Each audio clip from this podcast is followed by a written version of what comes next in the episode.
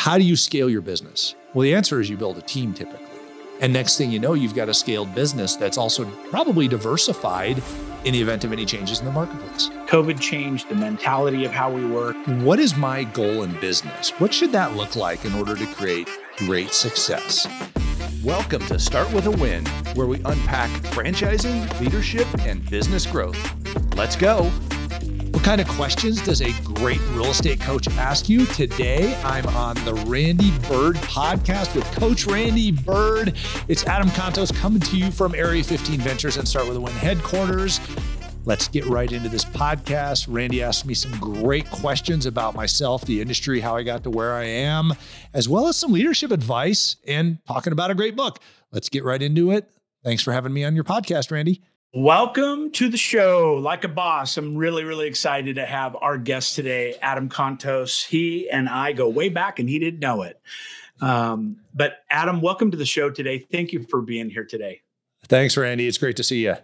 Great to see you. And I know we connected a couple of weeks ago and I immediately was drawn to you and your story, and I'd love to have you on the podcast. So thanks for doing that with us. We really appreciate it.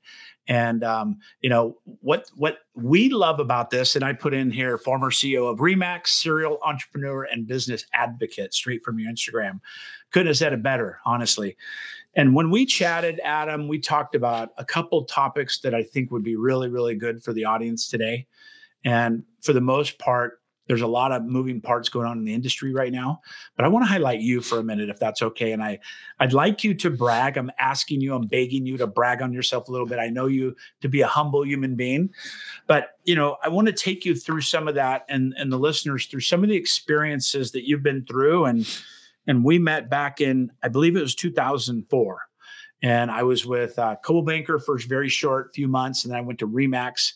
Loved that brand and got to meet you and Dave Liniger and some of the others through that RE/MAX journey. And that was 20 years ago. Man. 19 years ago. And so you've been in the business for a while, but if you could, why don't you take the listeners through a little journey of what your background is as far as it relates to real estate. And then you became the CEO of RE/MAX, one of the behemoths in the real estate space. And we'd love to share that and get that from you. Sure. So, I mean, my, you know, RE/MAX is my second career. My first career, I was in law enforcement. I was, I worked undercover a couple of years selling narcotics every day. So I looked the part and everything like that. Oh yeah. Yeah. I was a great drug dealer. In fact, Randy, this plays into real estate because that's where I learned sales. And I actually taught a class called narc marketing. And how do you go out and think about this as a real estate agent? How do you go out and meet people that you don't know, earn their trust and confidence, and then do a life-changing deal with them? Wow. And that's really what working narcotics was. So I went to the DEA narcotics investigator school and I learned sales that way. They would just drop us on a street corner and say, go find somebody and meet them. And we would go do that and try and buy drugs. But, you know, I grew up in law enforcement. Yeah. Yeah, it was a good time.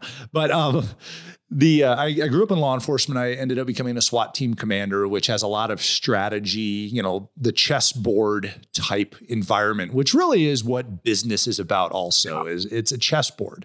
Yeah. And I started a couple businesses. I started an online business in the late 90s when the internet was a baby. And it was a little difficult to sell things during that time, but it was a lot of fun. It was a great learning experience for me.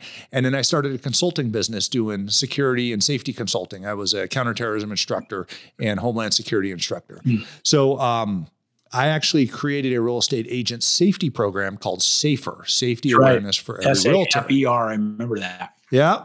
Yeah. And that was your baby. You created that? Yeah, that was mine. I built that 100%. Wow. And worked with RE/MAX and some of the other brands and Women's Council Realtors and NAR and things like that on it. It was a lot of fun. Actually had realtors come up to me and say, you saved my life, which was really cool to hear that.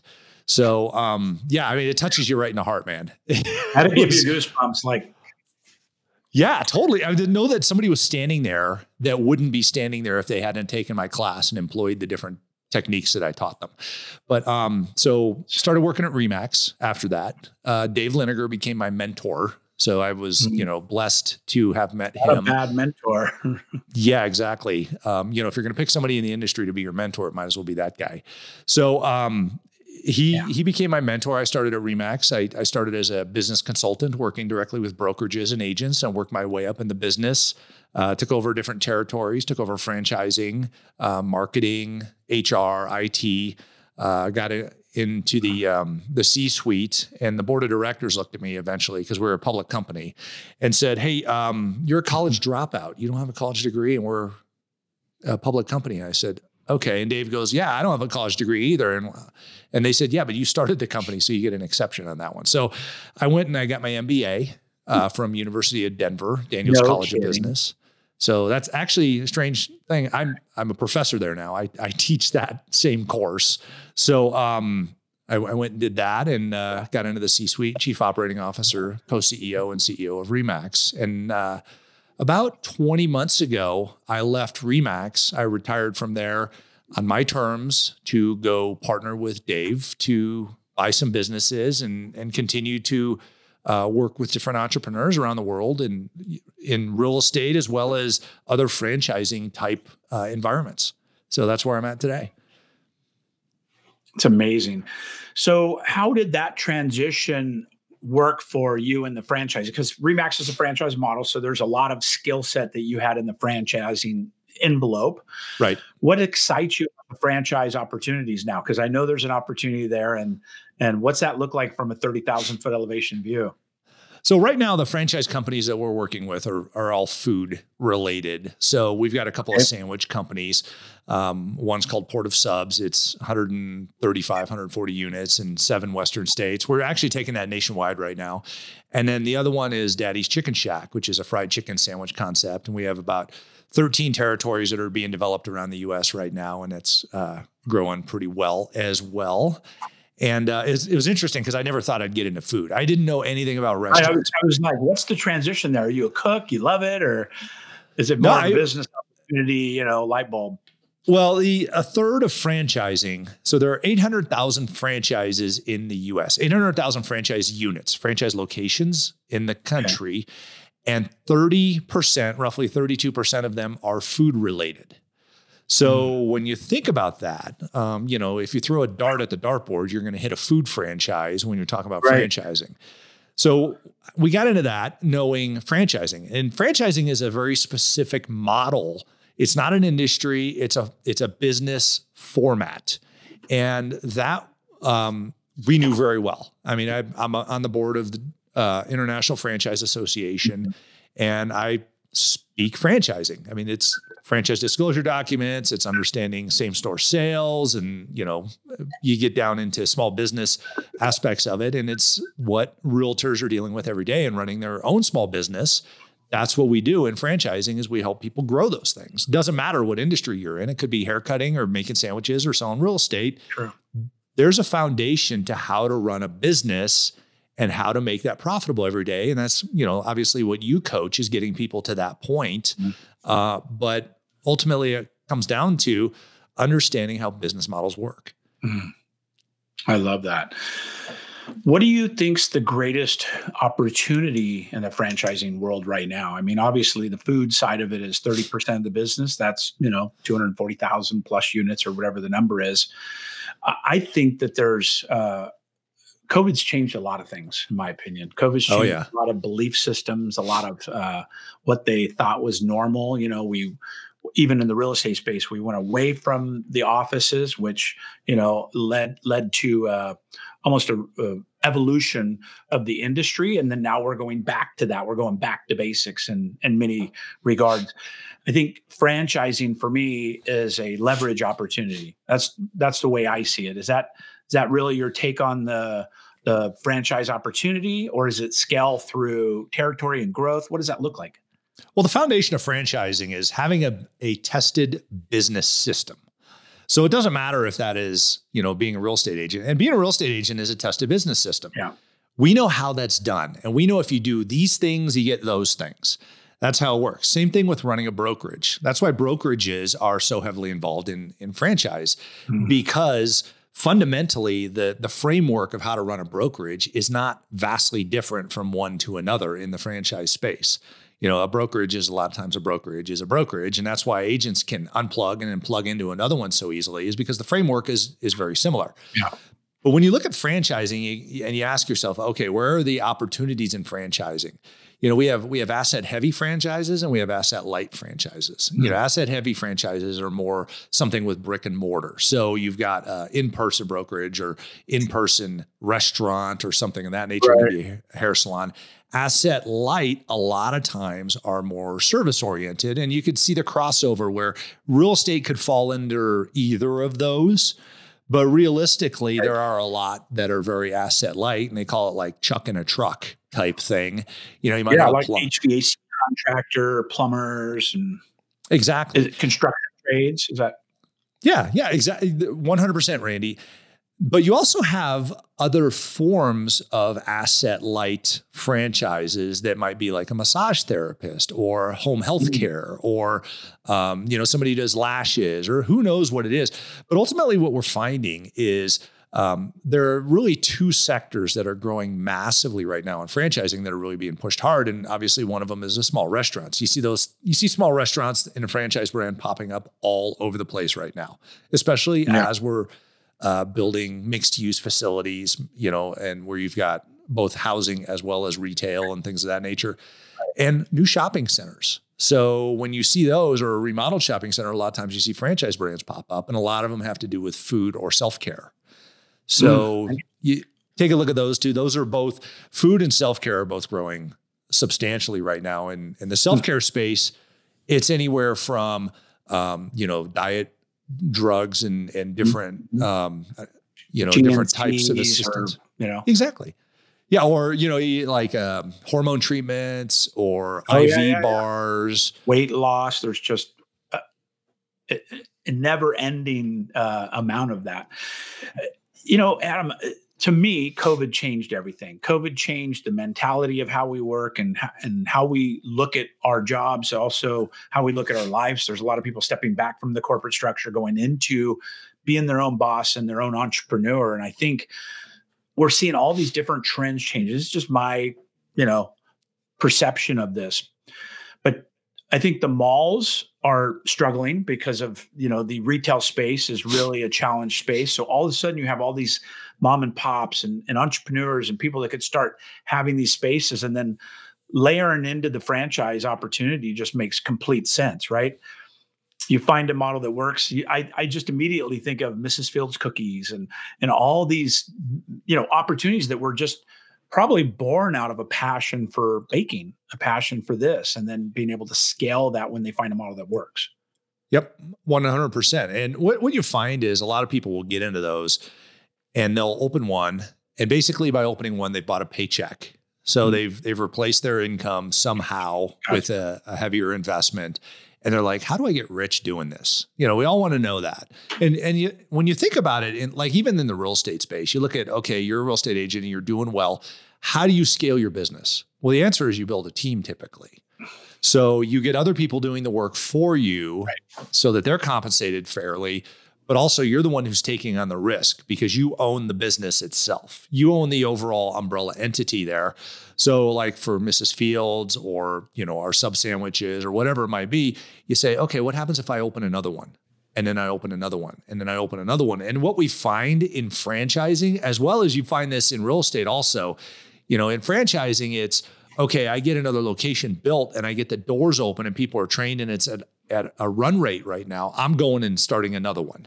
So they start overlapping these growth entities, just like when in real estate, as the market starts to come back, you're going to know what your capacity is for how many buyers and sellers you can work with. And then when you reach that capacity, okay, I need to bring on a team member when I start getting close to that, so I can train them up so they operate the way that I want them to operate, but I'm scaling my revenue in doing so.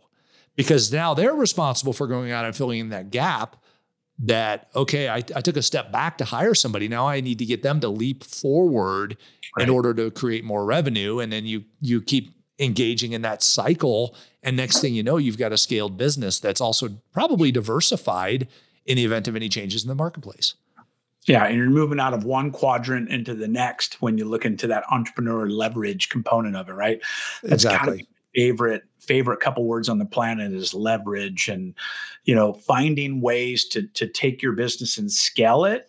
I'm just a personal growth junkie when it comes to books on that. I'm reading How to Buy Back Your Time right now, and they talk about that specifically and finding out what your buyback rate is, right? That stuff just completely intrigues me. If you're making $1 million a year, your buyback $500 an hour, mathematically, then leveraging anything that doesn't come near that. And all of a sudden, when you talk to agents who are making $100,000 a year and you start doing the math, it's like, well, you're still in the $50 an hour range, and you're doing $8 and $10 and $12 and sometimes even $5 an hour work now with the advent of VAs and all the abilities that we have out there. I love that space. The fact that you and Dave Liniger are focusing on franchising, it's just an aha, right? To me, it's like, I like watching smart people and what smart people are doing. And I definitely put you and Dave into that category. And so I'm more intrigued with that than I am thinking that I wanted to have chicken shacks or something, right? Yeah, exactly. I mean, a lot of people look at it and they're like, I don't want to get into the food space. I go, how about into the food scale space? That's right. And they go, what does that look like? I said, you're not buying a store, you're buying a territory. And, if you think about 10 stores, that's where the leverage is. In fact, it's interesting, Randy. I had somebody from the real estate space who owned multiple franchises come to us and say, hey, you guys are selling territories. I want to buy some of those from you because I know what franchising does. And I know what you guys do in franchising. So it's actually been catching on quite a bit. And I think 2024 is going to be a great year for regional franchise growth. So you'll see a lot more single stores popping up, but those are probably falling under a regional umbrella. I love that. I want to transition, but before I do, how can people get a hold of you in that particular space if they want to, just so I don't forget later? Well, we have a website here, area15ventures.com. So area15ventures.com, or you can find me on any of the social media networks at Adam Contos, CEO. You just type that into the Google bar and I'll pop up and you'll be able to contact me through any of my social media platforms. I love it. Well, let's transition a little bit to real estate. You and I met a long time ago when I was looking at a RE/MAX franchise myself. Yep. And I remember that conversation. I wouldn't expect you to at all. But I remember being impacted by you and your passion for it and the way that you were really laying this out to understand the benefits of not only just a RE/MAX opportunity, but franchise opportunities and growth opportunities. And that's what always was valuable to me. It's on my marriage side, but the co-founder of Carl's Jr. is my grandfather through marriage. Wow. So Carl Karcher and Phil Smith founded that. If you look at all their hot dog carts around the world, and the pictures of every Carl's Jr.'s on the planet is a picture of them, and my aunt is in his arms. And so my very first job was at Carl's Jr.'s. I got zero special treatment. Matter of fact, I don't think I even knew it at that point. I just knew that I was going that direction as one of my first jobs when I was 16 or something. But from very early age, I've been an entrepreneur. I just didn't know any better. It doesn't excite me to think about an hourly wage. It just, I'm just not wired that way. And I've said it a lot of times. I'd rather have a hot dog stand. And I'm saying that from Carl's Jr.'s story now, but this is, I'd rather have a hot dog stand in front of Home Depot that I could make the best hot dog stand, make the best food, and then get it to another Home Depot and get 300 food carts than work at the post office for $400,000 a year. It's just me. Right? It's that entrepreneur fire that burns in the belly. And when I look at your career, you've been extremely successful up through the CEO ranks of RE/MAX, and you're still teaching. You're still on your social media. You're still teaching. You're still adding value. Does that get out of your blood? Is that just something that is, going to be there until you leave the radio someday, or what's that look like? That's a great question, Randy. And I mean, I look at you and I'm like, Coach Randy, you know the answer to this, but you want to know my answer. I do. As well as I do, leaders learn and learners lead. Ooh. And what we're doing is we're fulfilling a special part of our heart by continuing to help other people learn what we've learned. Now, leaders are givers. Mm-hmm. And love that. I got advice long ago from my mentor, Dave Liniger, when I said, what is my goal in business? What should that look like in order to create great success? He says, you have to help other people. I said, well, how do you do that? He says, you have to be a sponge. I said, so I need to go out and just soak things up? He goes, no, a sponge does more than just soak things up. When you see a sponge work, it soaks things up and then it gives things back. Mm-hmm.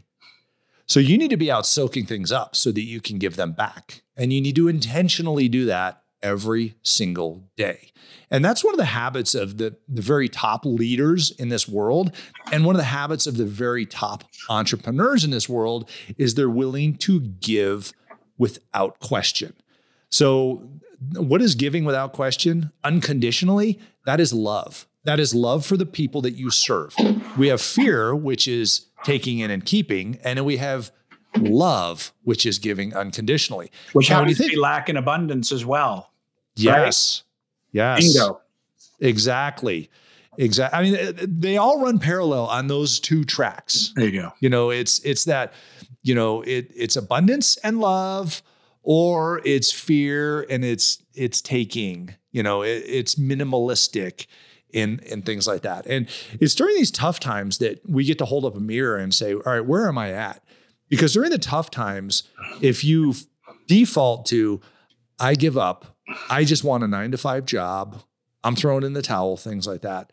I don't know that you had that entrepreneur piece in your heart to begin with.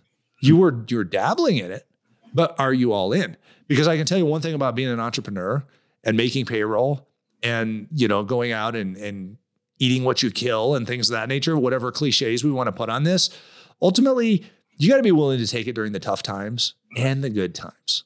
The tough times are when you figure out your survival skills. The good times are when you figure out your growth skills. So, and they do have overlap. Like right now, you know, everybody's like, this is really tough right now. I'm like, go out and grow right now. Intentionally grow, because then you're focused on growth instead of surviving. And we have a different way of looking at that.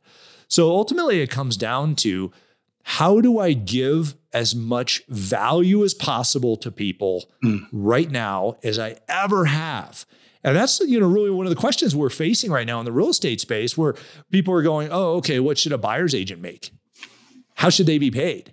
Yeah. And, you know, it's on the top of everybody's mind. Am I going to be able to survive as a buyer's agent? You know, we're doing sub 4 million deals on a run rate right now as of like November or something like that. So how are we going to survive with 1.5 million people doing selling 4 million houses? Well, it's time to dig deep, time to get creative, get really aggressive, and get really good at your leadership and your influence out there in the marketplace in order to survive this. And you only accomplish that by giving unconditionally instead of going and hiding everything you have because you're afraid, you know, how long am I going to make it at this point? It's go out and give, and that's when you get. Hey, it's Adam again. This podcast went really long, but it was really good. So we made this a two-part episode. We'll catch you next time for part 2.